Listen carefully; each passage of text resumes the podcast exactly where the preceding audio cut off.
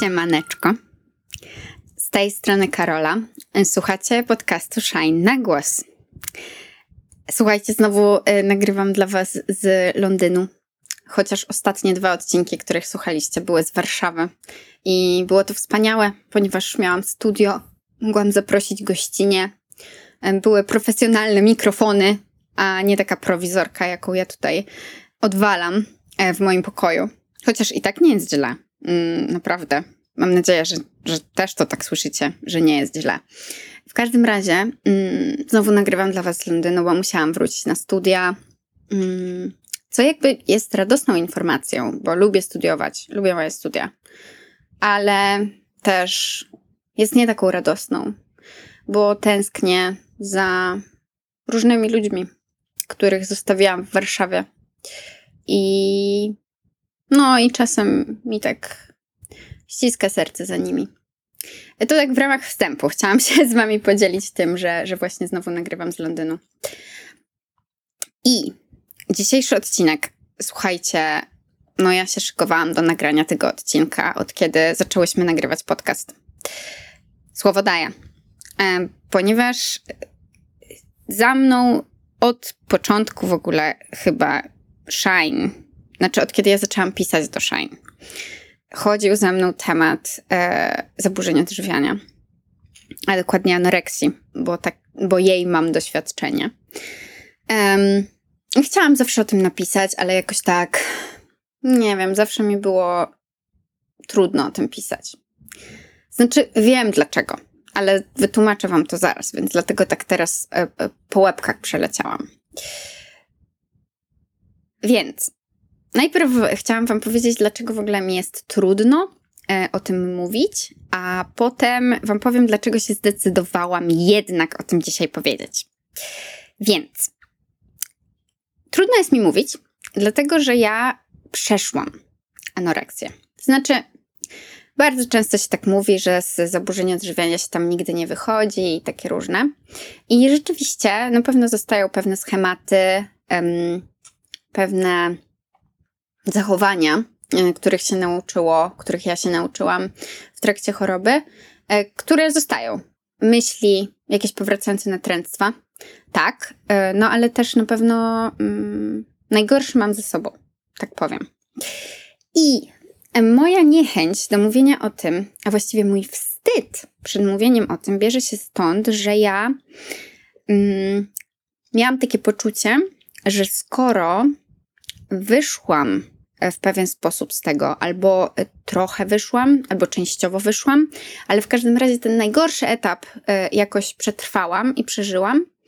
I teraz wyglądam zdrowo, znaczy normalnie. Także na pewno nikt jak mnie zobaczy, to nie pomyśli sobie, o matko, ona to na pewno ma jakieś zaburzenia odżywiania. Chociaż jak wszyscy wiemy, oczywiście zaburzeń odżywiania nie widać gołym okiem. Znaczy, czasem widać, że ktoś może mieć jakiś problem, można to zauważyć poprzez bodźce wzrokowe.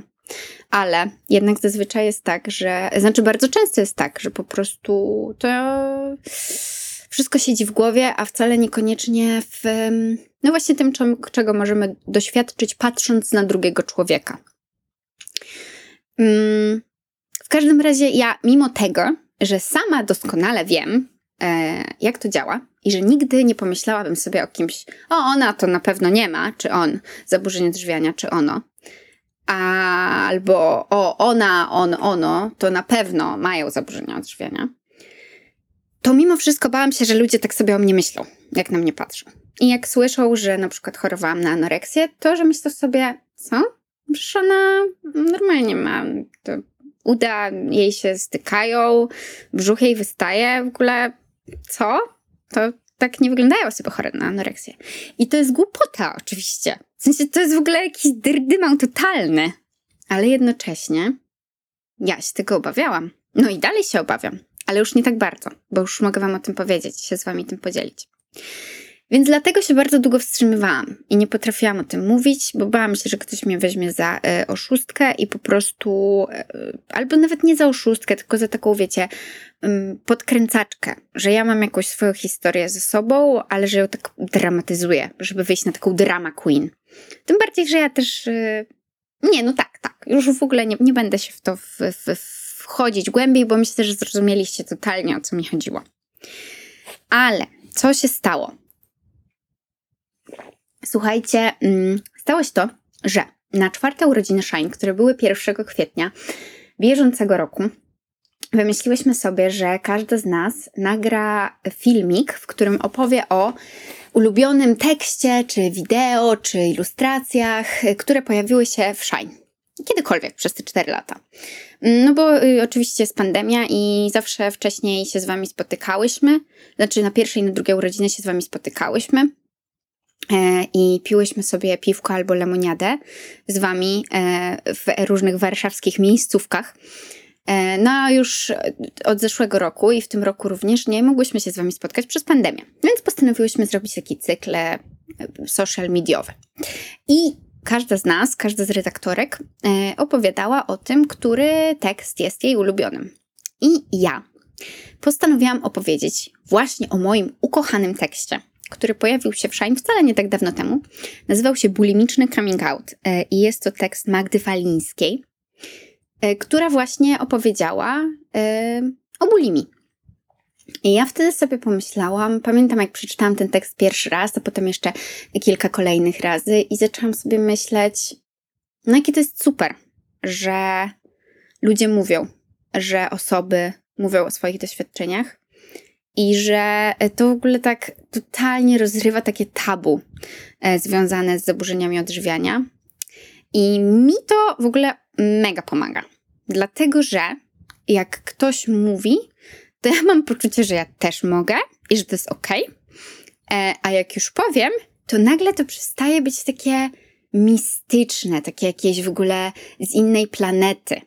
A dla mnie, słuchajcie, anoreksja bardzo długo taka była dla mnie bardzo długa anoreksja była w ogóle totalnie inną planetą, że ja miałam e, taką siebie, która y, udaje przy ludziach, że jest spoko, siebie, która chodzi do szkoły, jest najlepszą uczennicą e, w jednym z najlepszych w ogóle gimnazjów czy liceów, że gram w skrzypcach i w ogóle. No i miałam tę swoją planetę anoreksji, która po prostu się zaczynała za drzwiami mojego pokoju i tam, yy, no tam jakby anoreksja była królową absolutną, przeze mnie nazywaną również przyjaciółką. no i, i, i, i to były jakby zupełnie dwie różne wersje mnie. I te światy dla mnie się bardzo długo nie krzyżowały. Po prostu yy, to, to, nie jest tak, że nikt nie wiedział, bo miałam przyjaciółkę, z którą, y, znaczy mam ją dalej, najwspanialszą, najcudowniejszą osobę na świecie e, która wtedy też była mm, i której mówiłam rzeczy, ale bardzo mało punktów stycznych miała ta moja e, planeta anoreksji e, oraz wszystkie inne planety. Albo właściwie może jedna inna planeta, na której było wszystko inne niż anoreksja. Um, więc, więc bardzo ona mi się tak wyidealizowała, ta choroba.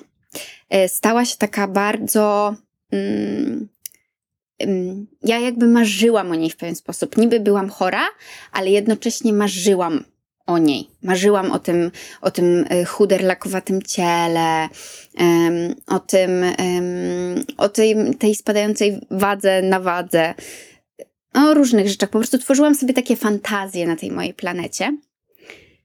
I to jest y, fatalne. Tworzenie sobie tych fantazji jest po prostu paskudne, bo wtedy ta choroba y, się idealizuje i staje się y, najważniejszym, e, najważniejszym z marzeń. I dlatego właśnie ja strasznie w ogóle długi robię wstęp. Strasznie Was za to przepraszam, bo ja już 10 minut prawie robię wstęp.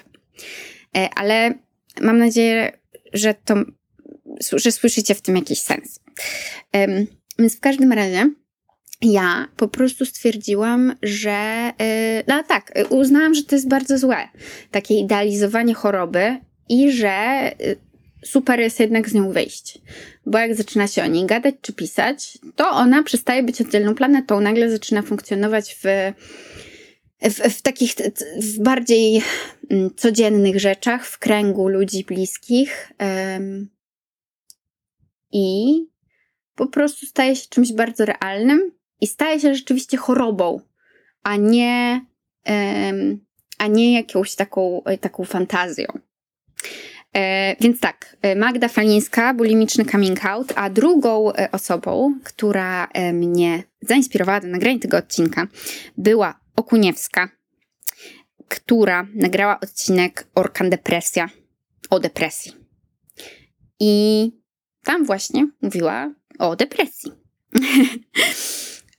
ja posłuchałam sobie tego odcinka i to już był taki, to, to była taka kropka nad i. Jak jej posłuchałam, to pomyślałam sobie, okej, okay, jakby to, to, to, ja o tym tak myślałam, myślałam. Przydarzyły się te urodziny Shine, że zaczęłam gadać o ty, tym artykule Magdy. E, a teraz, jak już posłuchałam tej Okuniewskiej, to już, no, jakby nie, nie ma wyjścia. Nie ma wyjścia. Już, już, już jestem na tej, na tej drodze szybkiego ruchu i nie mogę teraz zawrócić. Więc postanowiłam powiedzieć. Ale słuchajcie, żeby nie było, ja w ogóle nie chcę mówić o anoreksji w taki sposób. Ani super medyczny, bo jak wiecie, studiuję aktorstwo, więc jestem no, w ogóle mm, nie, niewyedukowana. Um, ani nie chcę też mówić tak bardzo. Znaczy, chcę mówić od siebie, ale nie chcę jakoś tak bardzo, wiecie, wyciągać jakichś takich swoich najmroczniejszych doświadczeń. Nie, zupełnie nie. Bo wydaje mi się, że to raczej byłaby jakaś taka autoterapia, a ja nie chcę tutaj tego uprawiać. Ja chcę Wam opowiedzieć o takich rzeczach, które myślę, że mogą być, że może je być fajnie usłyszeć, jak na przykład macie powiedzmy 13 lat, bo akurat ja zaczęłam chorować, jak miałam 13, i takie czerwone światełka wam się zapalają, ale jeszcze nie wiecie, że to są czerwone światełka do końca. Ale yy, właśnie ja powiedzmy, jako taka yy, starsza koleżanka, starsza kumpela, yy, wam powiem, że to są czerwone światła. A przynajmniej spróbuję. Dobrze. Więc słuchajcie, po tym przy długim wstępie e, postanowiłam na początku zrobić taką, taki zarys troszkę właśnie medyczny. Dla wszystkich tych, którzy na przykład słuchają tego odcinka, ale nie wiedzą e, nic o anoreksji. ale ponieważ, tak jak już Wam wspomniałam, nie jestem lekarką, to postanowiłam, zebrałam sobie wiedzę z kanału Zakochani w Medycynie którzy są w ogóle wspaniali. Robią super, super, super content. I ja Wam oczywiście podlinkuję zakochanych w medycynie. Więc, tak w skrócie. Anoreksja. E, po, po typowe objawy anoreksji to jest e, świadome ograniczanie ilości spożywanych pokarmów. To jest również y, utrata wagi lub brak przybierania na wadze prowadzące do obniżenia masy ciała o co najmniej 15% w stosunku do masy oczekiwanej. Postrzeganie siebie jako osoby otyłej, mimo tego, że ma się prawidłową albo niską masę ciała. E, również anoreksja charakteryzuje się wysokim lękiem przed przytyciem i nadmiernym skupianiem się na wyglądzie zewnętrznym oraz masie ciała. Oraz unika się e, jedzenia w towarzystwie, kiedy się ma anoreksję. E, wraz z tym, jak postępuje anoreksja, u osób chorych obserwuje się objawy wyniszczenia organizmu, czyli bladość, suchość skóry, uszczenie się skóry, wypadanie włosów, zaburzenia hormonalne, które mogą też prowadzić do braku miesiączki, e, zatrzymania jej lub, lub problemów z miesiączką, a również do spadku libido. Mm. Też się ma wtedy taki charakterystyczny meszek na skórze, E, takie owłosienie e, pokrywające w ogóle całe ciało. No i oczywiście bóle brzucha, zaparcia, wzdęcia. Również zdarzają się omdlenia i zaburzenia rytmu serca. I e, co jest w ogóle bardzo ważne, to te zaburzenia rytmu serca bardzo często są w ogóle najczęstszą przyczyną zgonów w przypadku anoreksji. Dobrze. Bardzo dziękuję zakochanym w medycynie. A wiem, jeszcze też Wam chciałam powiedzieć, a dobra, to później Wam powiem. Dobrze, więc e, początek mojego chorowania był taki, że poszłam do bardzo opresyjnego gimnazjum.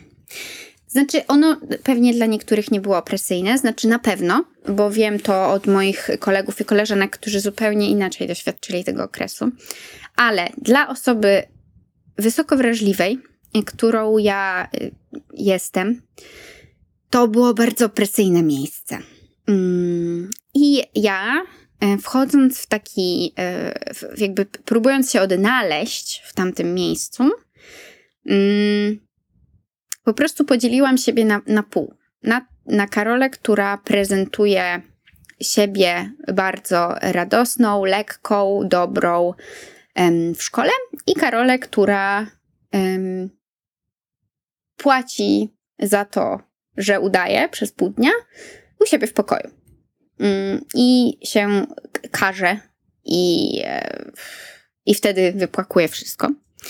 E, więc tak, to, było, to, to była szkoła, która właśnie mi dała mocno w kość. Plus e, druga rzecz, która się w tym okresie mojego życia stała, to jest to, że mój brat Konrad, którego też już możecie kojarzyć z podcastu, a jeśli nie, to jest to mój brat, który jest w spektrum autyzmu i jest ode mnie dwa lata młodszy. I jest to moja ulubiona osoba na świecie. Numer jeden. Więc Konrad wtedy e, za, zaczął mieć e, padaczkę. Znaczy, nie zaczął jej mieć, bo miał ją od zawsze, ale zaczął mieć wtedy mm, po prostu ataki epileptyczne, które u niego występowały bardzo często, które wiązały się z tym, że on po prostu no, no upadał, upadał, trząsł się, nie mógł złapać oddechu, często lądował w szpitalu.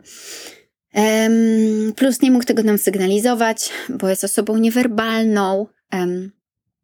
Więc jakby ten, e, te, te, te, to, to, co się działo w domu i to, co się działo w szkole, jakby na mnie się tak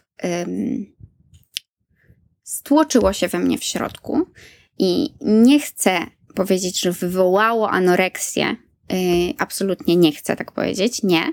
Tylko chcę powiedzieć, że to po prostu było takie okoliczności, których no, moja choroba miała y, taką dobrą glebę do rozwijania się. I, no i zaczęła się rozwijać właśnie. I, I słuchajcie, ja teraz, y, jak już jestem po latach terapii oraz farmakoterapii, e, no i już w ogóle 10 lat minęło od kiedy zaczęłam chorować, to jestem w stanie nazwać jakby wyodrębnić i nazwać takie momenty, e, które, które były czerwonymi flagami i które dla mnie powinny, znaczy nie powinny, ale mogłyby, mogłyby być takimi znakami, kurczę, trzeba coś zrobić, bo to już nie jest ok. Jakby tutaj już to jest poziom autodestrukcji, który jest strasznie wysoki. I Wam chciałam powiedzieć o tych czerwonych flagach, dlatego że jeśli zauważacie u siebie je, albo chociaż jedną z nich, albo w swoim otoczeniu, u kogoś, u swojej przyjaciółki, koleżanki, albo nawet nie, może nawet u jakiegoś po prostu randoma z klasy, ale możecie się na przykład do niego odezwać i powiedzieć, że ej, wiesz co, bo tak może się wybierzemy na kawę. I na przykład możecie powiedzieć, że no wy nie jesteście terapeutami, ale że tak zauważyliście, że coś tam nie gra, to może możecie mu polecić jakiegoś terapeuta, nie? E, oczywiście też, słuchajcie, ja to mówię, ale e, trzeba pamiętać o swoich granicach i respektować siebie, mieć się szacunek i w ogóle, w ogóle. No więc, czerwone flagi, słuchajcie. E, pierwszą czerwoną flagą jest, e, pierwsza czerwona flaga jest taka, kiedy wasz nastrój jest zależny od jedzenia. Czyli na przykład zjecie za dużo na śniadanie, to już cały dzień jest przewalony. Jakby już nie może być dobrze. Już nie, nie, nie ma tak, że zjecie sobie śniadanie i w sumie potem zazwyczaj lunch jecie na przykład o 13, ale nie będziecie głodni o 13, więc zjecie dopiero o 15, bo zjedliście trochę większe śniadanie. To nie, nie ma tak. Jesteście po prostu już przybici. Koniec, zjadłam za duże śniadanie, no i już dupa. Ten dzień nie będzie już dobry.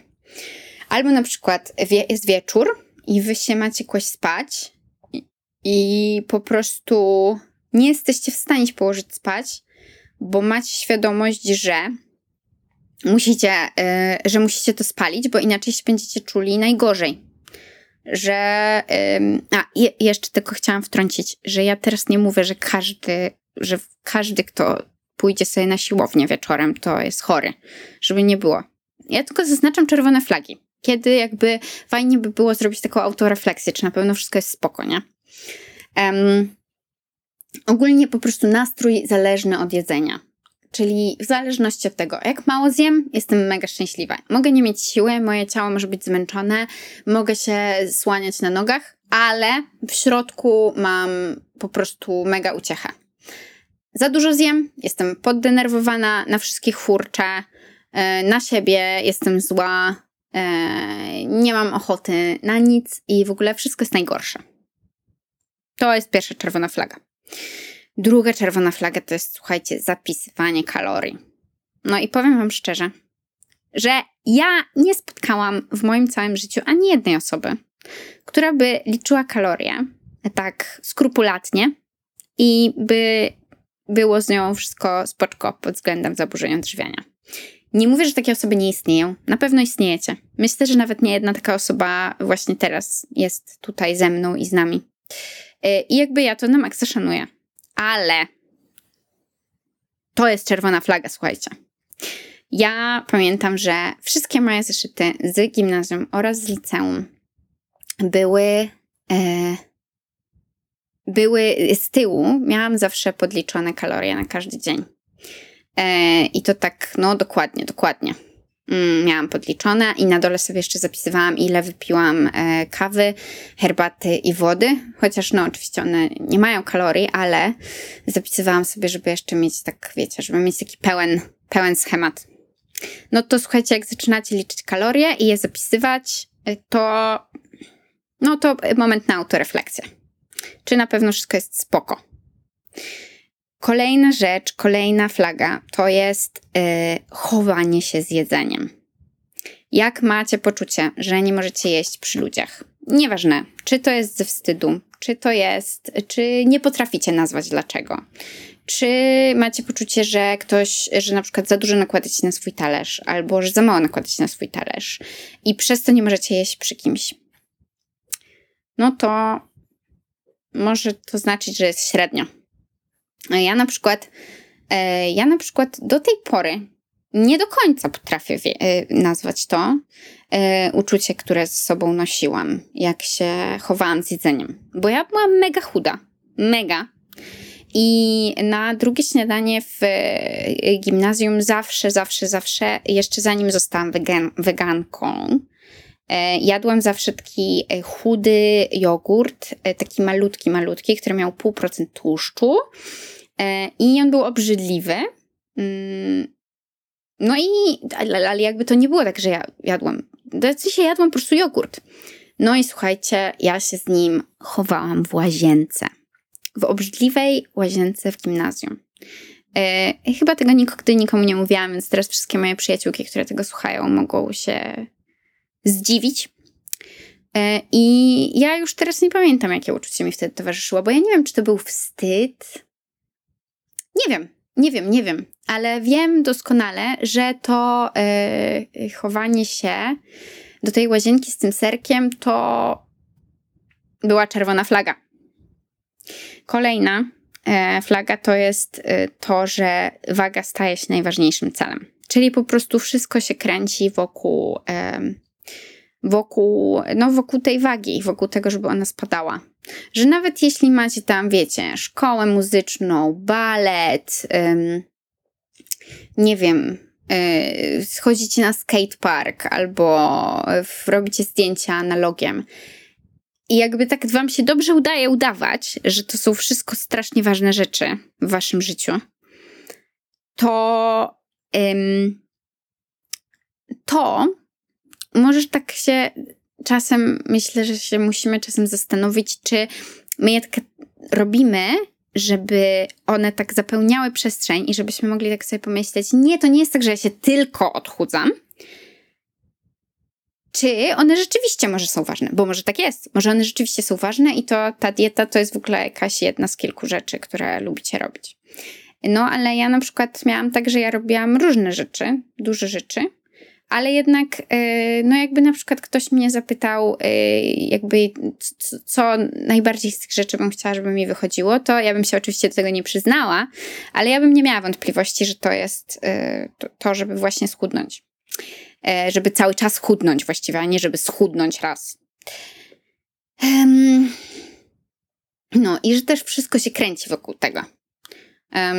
Że to ile ćwiczycie, czy w ogóle jakikolwiek sport robicie, że to nigdy, wiecie, że już, że nie czerpiecie już przyjemności z tych rolek, czy przyjemności z tego tańca współczesnego, tylko po prostu myślicie sobie tak, spalę ten i to jabłko, co ja zjadłam przed chwilą. No to jak wszystko jakby wiecie, jak wszystko się przez ten filtr, jak na wszystko patrzycie przez ten filtr tego, ile ważycie, to znaczy, że coś jest nie tak. E, kolejna, mo, mój kolejny myślnik tutaj to y, są fantazje o innym ciele. No to już trochę wspominałam o tej planecie, prawda? O tej planecie anoreksji, która się zaczynała za drzwiami od mojego pokoju, ale to też chodzi o takie po prostu um, powtarzające, powtarzające się notorycznie fantazje dotyczące tego, jak to by było, gdyby się wyglądało inaczej. Ja na przykład miałam taki rytuał, że jak się yy, albo jak się kładłam spać, albo jak się budziłam, to właśnie tak dotykałam swojego ciała i nie w sposób seksualny, tylko po prostu yy, po prostu dotykałam tak normalnie, dotykałam sobie moich kończyn, mojego brzucha i sobie wyobrażałam, że one są dużo y, mniejsze. I sobie wyobrażałam, że są dużo bardziej kościste, i to jest, jak się leży, to jest jeszcze łatwo, bo się tak nie czuje tego ciężaru ciała, bo się cały ciężar ciała oddaje łóżku. I ja tak sobie potrafiłam właśnie fantazjować, że no fajnie, fajnie, tak się dotykam i to wszystko jest takie drobne. I e, no i właśnie to, to, to też ma jeszcze drugi wymiar taki, że gdybym była, powiedzmy te 5 kilo chudsza, to bym no i tutaj zostawiam trzy kropki, bo tutaj różne rzeczy sobie można wpisać. Tutaj można sobie wpisać na przykład to bym yy, dostała się do tego konkursu, to bym dostała uwagę od mojego, nie wiem, ojca albo yy, pff, chłopaka, albo dziewczyny, albo kogokolwiek, partnerka, pa, partnerki, partnera. Trzy kropki zostawiam, bo to jest bardzo indywidualna kwestia. I od fantazji płynnie bym chciała przejść do kolejnego punktu, czyli do zaburzonego obrazu własnego ciała. Bo, bo to jest tak, znaczy to, to, to tak często też bywa, tak powiem, że się wam wydaje, że, że się nam wydaje, że jesteśmy wielcy czy wielkie. E, I no, ja tak miałam. Ja bardzo długo, jak ktoś mnie pytał, kim byś była, gdybyś była mm, zwierzęciem, to mówiłam wielorybem. Bo mi się zawsze wydawało, że ja wiecznie mi się wydawało. Tak naprawdę to dalej mi się wydaje, trochę tu oszukuję. To jest właśnie jedno z takich rzeczy, które zostaje niestety. Ze mną została przynajmniej. Nie, nie, nie wiem, z, z, jak jest z innymi osobami. Że się wydaje, że jesteś po prostu wielka. Zawsze Nieważne, czy założysz wielkie ciuchy, czy przyległe ciuchy, bo jak wielkie, to chowasz to wielkie ciało, a jak przyległe ciuchy, no to obciskają cię, bo jesteś wielka. Um, więc po prostu yy, nie, nie, nie, jakby nie ma, nie ma, nie ma, dla mnie nie było ucieczki od tego. Nie ma dalej tak naprawdę. No ja się po prostu, ja się po prostu czuję zawsze ogromna. Czuję się zawsze po prostu wielorybem. I w porównaniu jakby do każdego, chociaż jakby ciała się nie powinno porównywać z innymi ludźmi, ale wiadomo, że jesteśmy słabi, to robimy, ja przynajmniej jestem. No to patrzę na drugą osobę i jakby wszystko mi się wydaje, że ja mam wszystko szersze, dłuższe, nawet właśnie nie dłuższe, tylko takie bardziej jakieś potężne po prostu. Więc to jest kolejna czerwona flaga. Jeśli czujecie się wielkie, wielcy, y, po prostu w swoich oczach cały czas, to zastanówcie się, czy nie potrzebujecie pomocy. A jeśli potrzebujecie, to słuchajcie, trzeba się wybrać na terapię. No jest tak, że na zaburzenia odżywiania, na anoreksję, ale w ogóle na zaburzenia odżywiania, bo to jest cała grupa zaburzeń odżywiania, ich jest dużo, to nie jest tylko anoreksja i bulimia, to pomaga terapia. Pomaga również farmakoterapia. Bywa tak, że pomaga jedna, bywa tak, że pomaga to drugie, a bywa tak, że na przykład trzeba zrobić obie rzeczy. Um, I też to jest tak, że y, bywa, że to jest terapia indywidualna z terapeutą, a zdarza się bardzo często, że y, osoba chora potrzebuje y, terapii rodzinnej. Dlatego, że ja w ogóle często się mówi, że właśnie anoreksja czy zaburzenia odżywiania to jest taka choroba rodziny. I ja powiem Wam szczerze, że nie znam statystyk. Nie wiem, na ile często rzeczywiście tak jest, że jakoś triggeruje um, sytuacja rodzinna. Myślę, że inne rzeczy też mogą jakoś wpływać na zaburzenia odżywiania, nawet na pewno tak jest. Ale no, na pewno to środowisko domowe jakoś tam um, no jest ważne w tym całym procesie i jak się choruje i jak się zdrowieje. Um, no nie, nie będę tutaj jakoś się, się mądrować i mówić, że jest na pewno takie czy inne, ale no jakby na pewno jest ważne. O, ty, to, ty, to tyle chyba się możemy z tym zgodzić. Dobrze. Terapia. Terapia i farmakoterapia. Mm. No słuchajcie, mm, ja jak y, chorowałam, jak zaczęłam chorować, to oczywiście ja byłam, y, przekonana, że ja nie jestem chora y, i w ogóle no mi jest daleko do osoby z anoreksją bo przecież ja jestem wielka, a osoby z anoreksją są małe. Oczywiście teraz mówię tutaj e, ironicznie, żeby wszyscy zrozumieli. E, no i rodzice moi mnie wtedy zabrali do dietetyka, słuchajcie. Nie do terapeuty, do dietetyka. I moi kochani mamo i tato, jeśli przypadkiem mnie teraz słuchacie, to nie myślcie sobie, że ja wam mam to za złe. Ja wiem, że wy chcieliście jak najlepiej i w ogóle mega jesteście wsparciem i kocham Was przeogromnie. E, tylko po prostu mówię to dlatego, żeby, żeby wszyscy ludzie, którzy mają jakieś problemy z odżywianiem, wiedzieli, że e, lepiej się wybrać do terapeuty niż do dietetyka.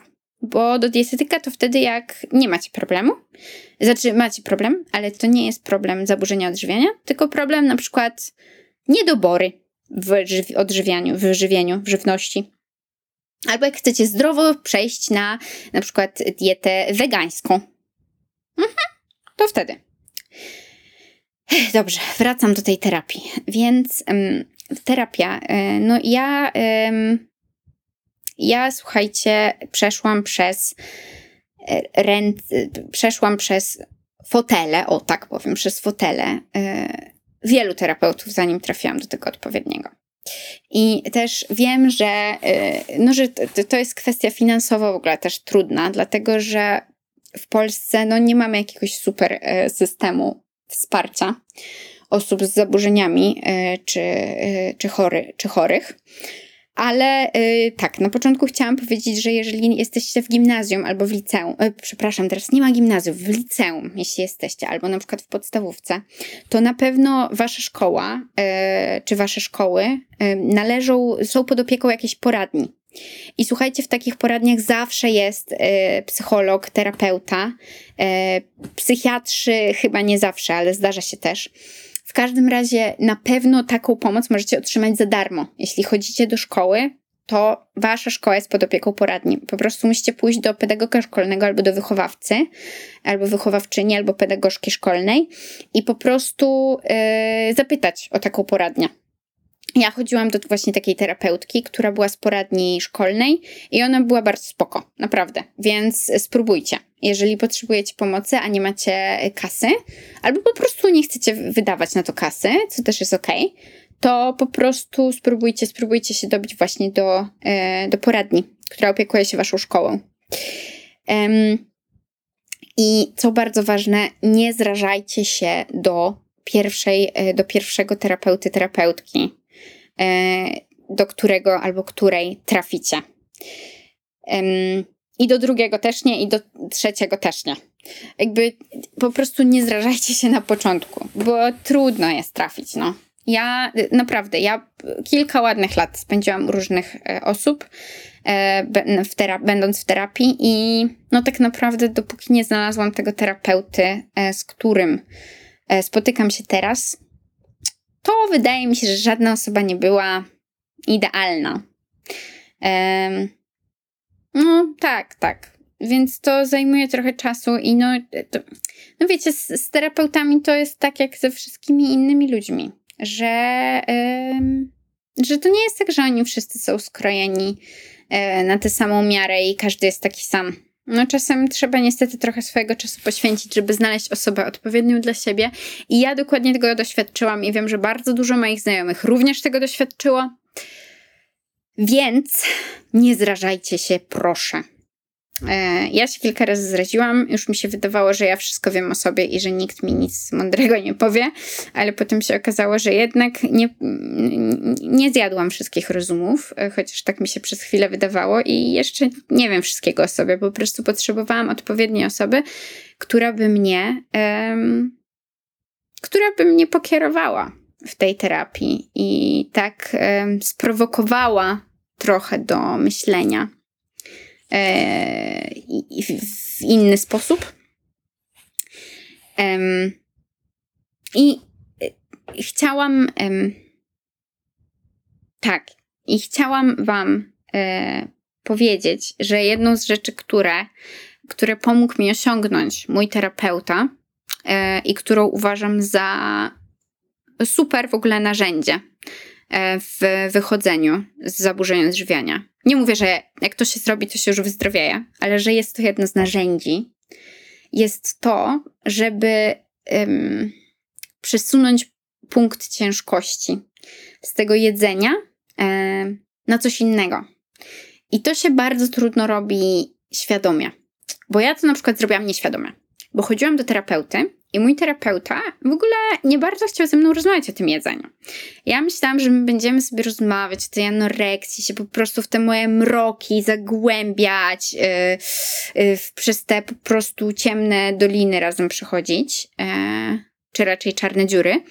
Ale on tak nie bardzo chciał wcale ze mną, ze mną wchodzić na te tematy, za to bardzo, yy, yy, bardzo ze mną eksplorował moje relacje najważniejsze, które zbudowałam, moje jakieś umiejętności szycia, yy, spawania, y, jakieś moje wyprawy na rolki 40-kilometrowe. I jakby gadaliśmy o takich rzeczach, które ja mam które są jakimiś moimi e, siłami, jakimiś moimi czymś ciekawym we mnie, ale nie są dietą. E, czy chorobą, przepraszam, przepraszam, nie dietą, chorobą. I i mi się dzięki temu właśnie przeważyły niektóre rzeczy, przewartościowały, że ja nagle po tam roku czy dwóch latach, czy może nawet więcej terapii, nagle się zorientowałam, że wow, że właśnie mój terapeuta przeprowadził mnie nie do końca świadomą przez taką podróż od najważniejszego celu w życiu chudnięcia do o wow, jak ja mam dużo różnych ce celów których, jakby, w których jestem i w których jakoś tam się spełniam. Eee, więc to jest takie narzędzie, które ja wiem, że jak to się właśnie próbuje zrobić świadomie, to nie jest takie łatwe, ale mówię Wam o nim, e, bo może znajdziecie też dla siebie jakąś ścieżkę w tym. E, I nawiązując do tego, chciałam Wam bardzo, bardzo, bardzo polecić lekturę książki Obsesja Piękna René Engeln. E, która w ogóle ta książka jest cała doskonała, bardzo mądra. E, e, on, ta, autorka tej książki analizuje różne mechanizmy właśnie w których funkcjonuje ciało współcześnie i w których i jak nasze mózgi funkcjonują, szczególnie kobiet mózgi funkcjonują w kontekście ciała, bo zostały tak e, zaprogramowane przez e, po prostu e, pokolenia różnych przykrych wydarzeń dla kobiet. E, I nie tylko wydarzeń, też procesów.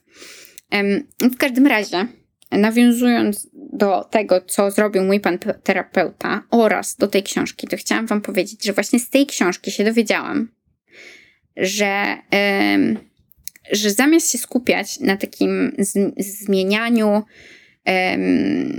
swojego ideału ciała, czyli na takim body positivity, to lepiej jest się skupić na czymś zupełnie innym.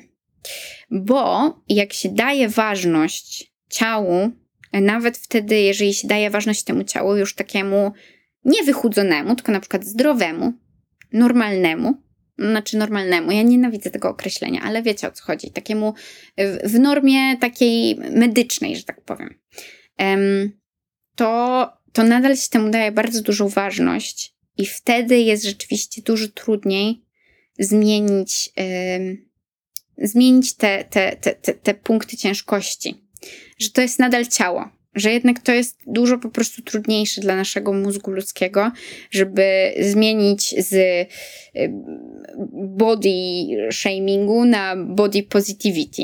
Że lepiej jest body shamingu zmienić na malowanie obrazów. Do teraz podałam przykład, ale na cokolwiek, pisanie dziennika. Um, tak, ale przeczytajcie w ogóle tę książkę. Też wam napiszę w opisie, jest super. I e, no i chciałam Wam jeszcze tak na koniec zwierzyć się z dwóch rzeczy. E, dlatego, że tak sobie pomyślałam, że ja Wam tak mówię jako taka starsza kumpela. Znaczy, ja nie wiem od ilu z Was ja jestem starsza, ale jakby kumpela już po tym doświadczeniu anoreksji. Wam tutaj mówię różne rady, ale ja pamiętam, że jak mi ludzie mówili różne rzeczy, to ja byłam taka. E, mówisz mi to, bo po prostu e, sama czy sam nie, jakby nie widzisz ważności tego, a to jest ważne. Dla mnie to było ważne. Jakby i dlaczego to, co dla mnie jest ważne, yy, nie, ma, nie może być dla mnie ważne, bo nie jest dla ciebie. Więc postanowiłam się wam zwierzyć z dwóch rzeczy. Z czego o jednej w ogóle nigdy nikomu jeszcze nie powiedziałam. Nikomu. Nawet mojej najwspanialszej przyjaciółce, która wie wszystko. Więc e, więc powiem Wam o tym.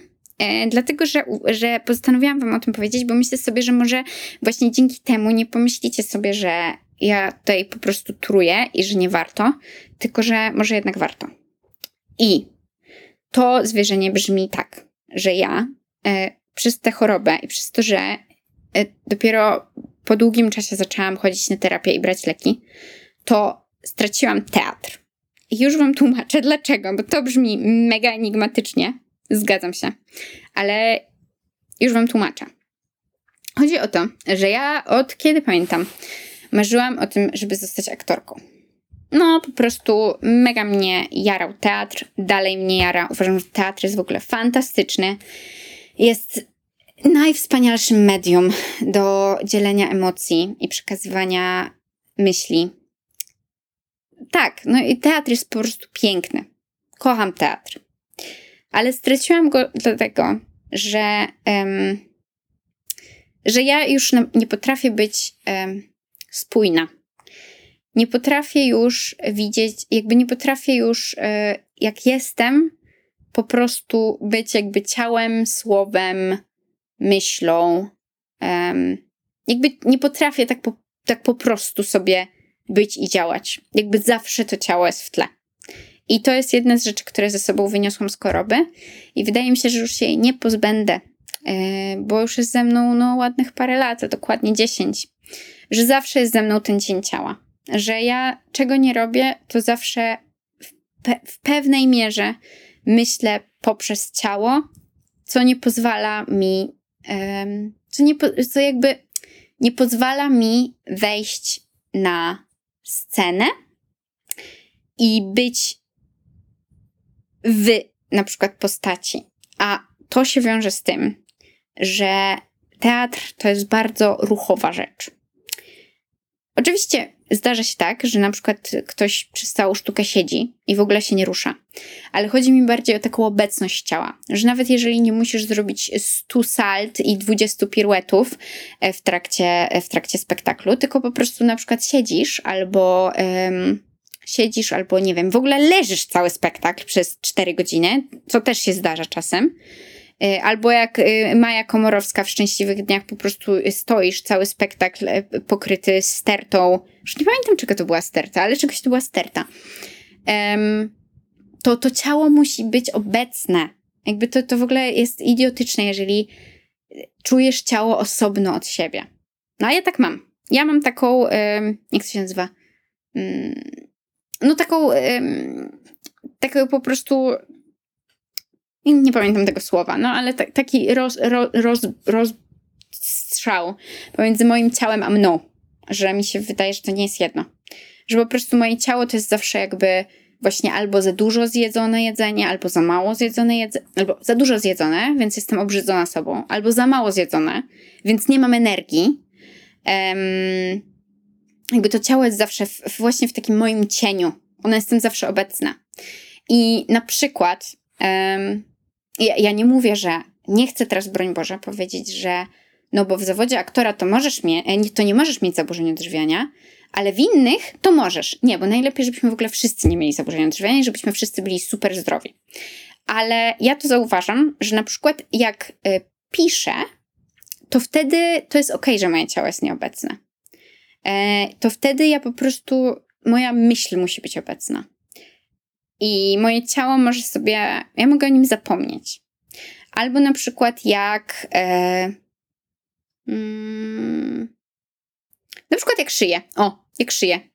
To w ogóle, jakby ja w ogóle nie. nie to, to ciało jest jakby niczym wtedy, przez tam chwilę. E, bo ja po prostu jestem zupełnie w skupieniu na tym, żeby, ten, żeby mi się igła nie złamała, e, żebym dobry ściek wybrała i tak dalej. A w aktorstwie, no, no, no nie da się tak. Nie wiem, może, może ktoś umie, kto tego słucha, ale ja tak nie umiem. To ciało jakby cały czas musi być. I jednak bardzo często musi być w ruchu. Jednak bardzo często aktorstwo jest fizyczne. E, I aktor musi być sprawny fizycznie. Często, nie mówię, że zawsze, ale często tak jest. I, i ja bardzo często sobie myślę, nawet dzisiaj Wam powiem, że miałam e, miałam ruch sceniczny właśnie. Pracujemy teraz nad materiałami do Medei. I, e, no i tam jest cała taka sekwencja ruchowa. E, ja sobie robiłam tę sekwencję ruchową i miałam tak strasznie dosyć, tak mega chciałam to skończyć. I to dlatego, że e, po pierwsze w ogóle cały czas mi tak ciążyły moje nogi i jakby strasznie. A po drugie właśnie oczywiście zjadłam mało jakoś. E, I tak miałam wrażenie, że nie mam w ogóle energii. Chociaż normalnie ludziom się tak nie dzieje. Jakby czasem mogą zjeść mniej, a czasem więcej, to jest spoko. Ale jakby u mnie już wszystko jakby niestety jest zaprogramowane w tych, jakby jest w tej kalce jedzenia albo nie jedzenia. I sobie właśnie myślałam o tym, że Boże, e, przecież ja w ogóle jakby nie chcę, ja nie, mo, ja nie mogę być już aktorką jakby nie, nie, nie mogę, dlatego że cały czas to ciało jest gdzieś we mnie, nie, właśnie nie jest we mnie, jest cały czas obok mnie. Jakby moje, moje myśli, moje skupienie cały czas lecą do tego ciała. Cały czas gdzieś, um, gdzieś ono się odzywa, jakby w takim, z takim, z taką chorobową naleciałością. I, i powiem wam, że ja myślę, że ja myślę, że ja nie będę aktorką. No, to jest grube zwierzenie w ogóle, bo ja przypominam, że ja studiuję aktorstwo i że wyjechałam do Londynu y, studiować aktorstwo. Um, I myślę, nie, nie wiem tego, to jest teraz hipoteza, ale myślę, że gdybym nie chorowała tyle lat na anoreksję, to, że to marzenie by było, y, było tak samo silne, jak jest, tylko, że jeszcze nie miałabym tego obrzydliwego cienia, e, cienia e, anoreksji za sobą, który jest e, no fatalny i e, zabiera, zabiera z tego zawodu so, bardzo dużo. Więc, więc myślę, że nie wiem, no to, to jest hipoteza, może by tak w ogóle nie było, ale myślę, że mój stosunek do jakby tego marzenia zawodowego byłby, byłby zupełnie inny. Więc gdybym mogła cofnąć czas i e, nie zachorować, to na pewno bym nie zachorowała. Oczywiście nie z tego jednego względu, ale ten jeden jest taki bardzo namacalny, że myślę, że na, na, na, na tę część, część mojego życia to tak mega oddziałało. A druga E, druga rzecz jest taka, że ja niestety chorując trochę straciłam, no straciłam znaczną część mojej młodości. I em, nie całą. Miałam kilka super lat młodości. Tak bym powiedziała od jakiejś siedemnastki, osiemnastki to już było spoko. Ale mam bardzo dużo znajomych, którzy na przykład mieli fajne życie już od tam trzynastki, albo w ogóle mieli całe fajne życie, e, aż do teraz, do tam dwudziestu ileś. Bo po prostu, wiecie, jak się ma to 13 albo 14 lat, to się tak... E, no, te wszystkie pierwsze miłości się dzieją, pierwsze pocałunki, e, czasem nawet pierwszy seks, e, pierwsze imprezy, e, no dużo, dużo pierwszych rzeczy, dużo ekscytacji, dużo takiego zachłyśnięcia się młodością, taką mega wczesną nastoletnią, ale mm, no wiecie o co chodzi, no. E, byliście w tym wieku. Ale tylko, że właśnie ja nie byłam. Właśnie o to chodzi, że ja nie byłam w tym wieku. Znaczy byłam, tylko że ja w tym wieku e, wychodziłam o godzinie 15.30 ze szkoły albo 20.30 ze szkoły muzycznej. Różnie to bywało. Albo stąd, albo stąd. I albo wsiadałam w autobus, albo do samochodu mojej mamy, która odbierała akurat mojego brata też ze szkoły, więc czasem mnie zabierała. Wracałam do domu, zamykałam się w pokoju i e, liczyłam kalorie oraz próbowałam przetrwać oraz uczyłam się mega, mega, mega dużo oraz grałam na skrzypcach. I mm, to by był w ogóle, to jest, żeby nie było, to jest totalnie spoko. Można się uczyć cały czas i grać na skrzypcach i to jest mega piękne, jeśli się to y, lubi robić, jeśli cię to jara. A mnie to nie jarało. Ja y, byłam chora i, e, i miałam pragnienie bycia e, idealną i najlepszą. I jakby słowo przyjemność, to ja nawet bym nie powiedziała, że ona odeszła na jakiś ostatni plan, bo jakby jej nie było przez bardzo dużo lat w moim życiu. I wiecie, ja przez te lata, no i ja jak sobie myślę e, o tym, że w gimnazjum było tyle ludzi, którzy byli tacy cool, i którzy mm, no, byli takimi. A, no, bo to też nie jest tak, że ja byłam takim, wiecie, takim nerdem. Ja na przykład tam byłam, nie wiem, przewodniczącą klasy, jakby tam wyjeżdżałam na różne wycieczki, e, starałam się być właśnie takim, takim promykiem e, słonecznym, e, ale ale jakby w ogóle ominęła mnie jakaś taka część społeczna i też taka właśnie część takiej, taka jakaś radosna, taka, e, taka mm, radosna i taka przyjemna, no właśnie przyjemna. I no jest mi strasznie przykro po prostu, że moje życie gdzieś tak się e, urwało po podstawówce i potem zaczęło się znowu gdzieś tam, gdzieś w którymś momencie liceum. A pomiędzy, no to.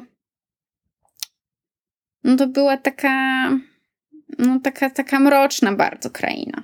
Oczywiście wydarzyły się też wtedy dobre rzeczy. Jakby poznałam um, dwie fantastyczne osoby, które są dalej ze mną w moim życiu.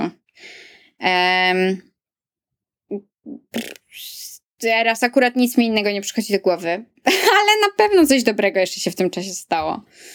E, nie no, tam grałam w jakichś spektaklach też w tym czasie, tańczyłam też. E, w, w, w różnych tam artystycznych, performatywnych rzeczach. Więc jakby to nie jest tak, że w ogóle nic się nie działo, ale. No ale nie, no, no ogólnie straciłam młodość. Teraz to zabrzmiało strasznie patetycznie, ponieważ ja to powiedziałam z perspektywy dopiero co skończonych 23 lat, ale chodzi o taką, wiecie, najwcześniejszą, najbardziej nastoletnią młodość. Taką na największym przypale. Jakby, no tak, no największe przypały. To właśnie to straciłam. I mega żałuję. Słuchajcie, koniec. Mam nadzieję mega, że, że te, dał wam coś ten odcinek. Bo bardzo się długo do niego zbierałam i się bałam go nagrać. Ale się cieszę, że go nagrałam. i chciałabym, żeby żeby chociaż, żeby chociaż może, znaczy nie, w ogóle chciałabym, żebyście wszyscy byli zdrowi, ale jeżeli ktokolwiek z was ma jakiekolwiek, cokolwiek związanego z zaburzeniami odżywiania, albo wie, że w jego otoczeniu jakaś osoba ma, to chciałabym, żeby właśnie chociaż jedną osobę to tak, tak wiecie, tak popchnęło, e, żeby się sobą zaopiekować. I, I też chciałabym wam powiedzieć, że jakbyście na przykład chcieli się jakoś mm, wymienić kilka wiadomości albo na przykład e, coś opowiedzieć mm, ze swoich historii, to po pierwsze możecie zawsze napisać do nas tekst do opublikowania w Shine, ale po drugie to też możecie nam po prostu wrzucić DM-a i no i ja wam po prostu coś odpiszę. Um, tak. Słuchajcie, bardzo wam dziękuję za wysłuchanie tego odcinka. Słuchaliście mnie, czyli Karoli, i to był kolejny odcinek Shine na głos. Do usłyszenia za dwa tygodnie. Pa!